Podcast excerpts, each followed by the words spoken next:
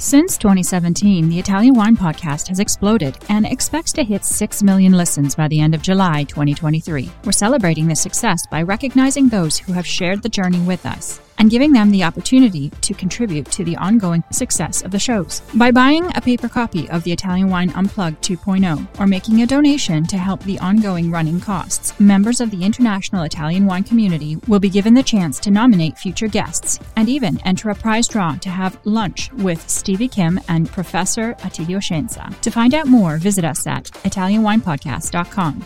Chin chin!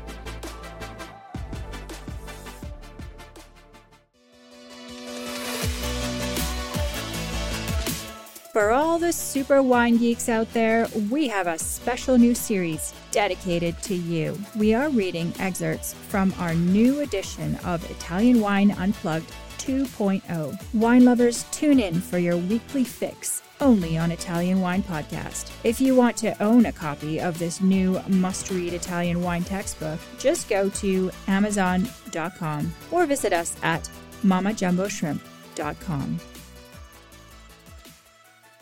Marche. Historical background. Marche is one of the most lively and interesting regions in the panorama of Italian viticulture, but wine production is not particularly well documented in the ancient literary and archaeological sources. The origin of viticulture in the region can be traced back to the arrival in the territory of the first peoples who came to from Dalmatia across the Adriatic in the second millennium BC. We begin to have more reliable information from the 10th century BC from the Picenian civilization, which settled in the southern part of the region, promoted viticulture as part of the early commercial exchange they initiated with the neighboring Etruscan populations, from whom they learned cultivation techniques and later with the Balkan and Greek populations. The strategic position of the territory allowed trade between both sides of the Adriatic and between the north and south of the peninsula through what was called the Adriatic Bridge, as well as with the islands of Dalmatia, where numerous Greek colonies were situated. The ancient cultivation of vines is evidenced by the discovery near the town of Matelica in the province of Macerata of a tomb that belonged to a noble person dating back to the 7th or 8th century BC. Among the objects found was a basin containing more than 200 grape seeds of Vitis vinifera. The abundance of seeds suggests that the container held locally produced grape berries. After the Second Punic War, the Roman presence on the western shore of the Adriatic Sea became more important, as demonstrated by the numerous farms where hundreds of vines were cultivated. As Pliny mentions a wine produced in the Ancona area, the Petruziano. Apicius, a well-known gastronome of the time, also mentioned the wine Anconetanum, produced from the grapes of the Elvole vines that were also known as variane due to the variable color of the bunches. More reliable evidence dates back to Roman times when Piceno, the southern part of the region, was described by Latin geologists such as Columella and Pliny the Elder as an area rich in fertile soil where vines were luxuriant. The latter recounts that Marche was a source of food supplies and generous wines from the Roman legions, which were stationed along the course of the Rhine. Towards the north, one wine was produced by blending red wine from the Picenium area with the more alcoholic wines of Istria to reinforce the low quality wine produced in the Padua area. Pliny's account was so detailed that even dwelt on the quality of the grapes, speaking of the Inzolia or Hirziola grapes found in the Picenium area in Umbria and much esteemed in France. The decline and fall of the Roman Empire coincided with a similar decline in agricultural activity, changing viticulture profoundly. Many lands were abandoned as the forests regained the upper hand once more. The luxuriant tree-lined vineyards that had marked the period of the Picene and the Romans gave way to small vineyards, often close to villages and enclosed by fences, where the vines were very dense and trained low in the Albarello style. The few cultivated vineyards occupied small vegetable gardens, where they also shared space with other fruit trees. After suffering further setbacks as a result of the barbarian invasions,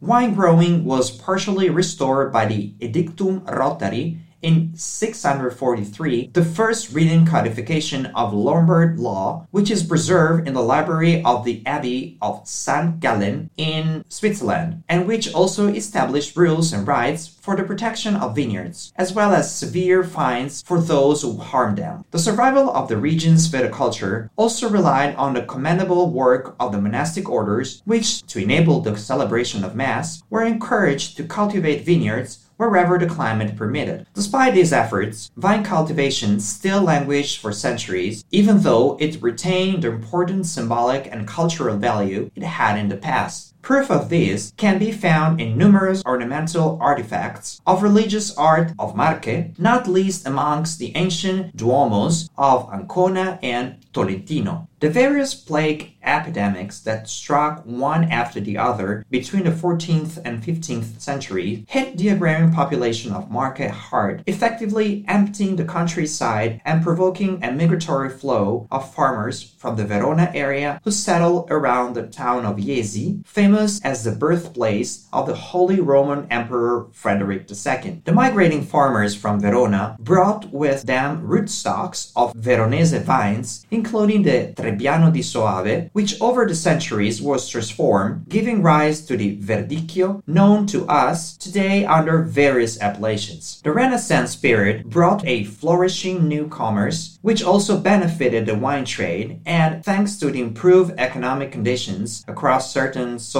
classes, renewed interest in wine growing generally.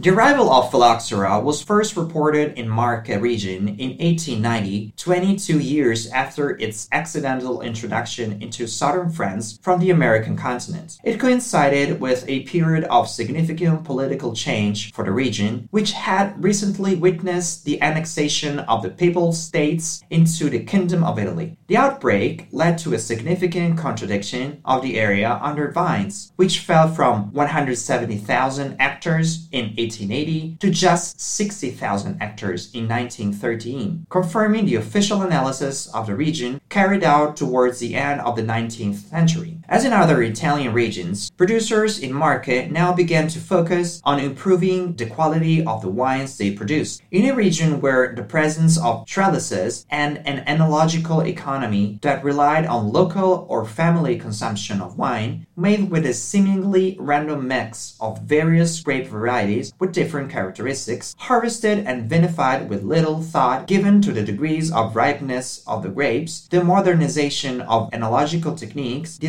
establishment of specialized vineyards, and the introduction of significant reforms to agronomic plantings were now necessary. Are you enjoying this podcast? Don't forget to visit our YouTube channel, Mamma Jumbo Shrimp, for fascinating videos covering Stevie Kim and her travels across Italy and beyond, meeting winemakers, eating local foods, and taking in the scenery. Now, back to the show. However, the viticultural reconstitution of the 1950s and the 1960s did not allow the rationalization of plantings that had been hoped for at the end of the 19th century, and the region continued to favor promiscuous rather than specialized cultivation. The custom of planting several varieties intermixed along the same row was maintained, even postponing the adoption of a few, quote, improved varieties of non regional origin. This approach made it possible to conserve a high degree of ancient varietal biodiversity of farms, where the vine growers were the guardians of this variability. At the beginning of the 1970s, when the process of modernizing wine growing finally got underway, partly through the financial intervention of the European Economic Community and its European Agricultural Guidance and Guarantee Fund, producers drew on the ampelographic base they had available. In this way, Verdicchio, Sangiovese, Montepulciano, Biancame, and Vernaccia Nera became the vines of the various denominations rather than the international varieties which were already having an impact in other regions. In fact, small quantities of international varieties were already present in the modern areas of the region and became part of Marche's ampelographic heritage a few decades later without profoundly altering it. Geomorphology The Marche region is located in the eastern part of central Italy. It borders Emilia-Romagna and the Republic of San Marino to the north, Tuscany to the northwest, Umbria to the west, Lazio to the southwest, Abruzzo to the southeast, and the Adriatic Sea to the east. 30% of the territory is mountainous, 60% is hilly, and the remaining 10% is flat along the coastal strip. The inland areas are characterized by cool summers and harsh winters with frequent snowfall, while north of Ancona, the coastal strip enjoys a subcontinental climate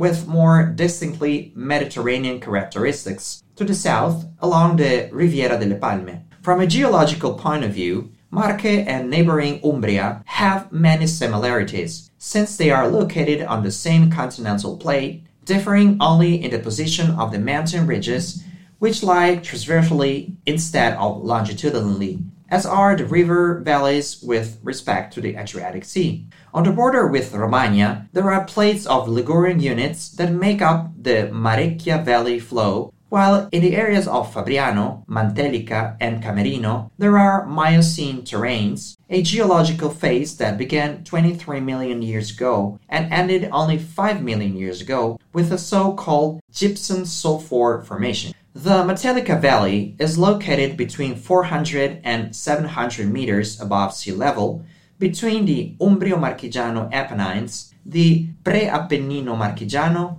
and the Monti Sibillini chain to the south, and is the only valley in Marche that runs parallel to the Adriatic. It is formed by a fault called Synclinale Camerte, a marine depression of the Miocene that collected terrigenous deposits, flysch, and turbidites, alternating sands and calcareous marls, covered in the quaternary by alluvium and groundwater debris. The valley, unlike the other valleys in the region, has a north south orientation and the latitude that sustains a continental climate with little ventilation, strong temperature excursions, and a good annual rainfall. The production area of Verdicchio dei Castelli di Jesi on the other hand, falls on the hills that flank the river Esino and is made up of soils from very compact Pliocene clay substrates. On the gentler slopes of the area, the soils are less compact, while in the valley floor, the alluvial soil is a sandy clayey calcareous. North of the river Esino, in a limited area of the province of Ancona, between Morro d'Alba and Senigallia, the Lacrima di Morro d'Alba denomination is cultivated. The vines are planted in the hilly areas suitable for this wine, with a preference from clay and or sandy soils. Valley floor soils and those of the slopes facing the sea, including those in the municipality of Senigallia, the typicality of the coastal area, with deposits slightly sloping towards the sea and influenced by the action of rivers, that have carved valleys with their straight path is interrupted only by the Monte Conero area, which represents an exception of the geological panorama not only of the area, but of the Adriatic coastal strip, together with the Apulian Gargano. The promontory, which is just over 500 meters above sea level, has a conformation that gives it such an appearance of majesty that it has earned the appellation mountain. Vineyards have developed mainly in the southeastern part, protected from the cold northeasterly winds. The soils here consist of sandy clay sediments from the Pleistocene and are rich in limestone. In the southwestern part of Marche, between the Tronto and Aso rivers, an important wine growing area extends around the town of Offida, whose geological substratum is made out of clays and fine sea sands from the upper Pliocene clays, from the lower Pliocene, and sands and conglomerates of littoral and continental environments. The widest area in the Marche region is that of Rosso Piceno, which partly encompasses the areas around Offida and partly consists of a clay substrate with only a few sandy intercalations and Pleistocene conglomerates. Finally, we have the production area of Vernaccia di Serrapetrona, located near the town of the same name in the province of Macerata. Here, the hilly and mountainous territory is characterized by steep sloped valleys. The geological substrate is quite uneven, ranging from calcareous and calcareous marly terrain of tertiary Mesozoic to marly, marly arenaceous, and arenaceous terrain of the Miocene. A sparkling red Passito wine made from the native Vernaccia Nera grape variety is also produced here. Listen to the Italian Wine Podcast wherever you get your podcasts. We're on SoundCloud, Apple Podcasts, Spotify, Himalaya FM, and more. Don't forget to subscribe and rate the show. If you enjoy listening, please consider donating through ItalianWinePodcast.com. Any amount helps cover equipment, production, and publication costs. Until next time, chin chin.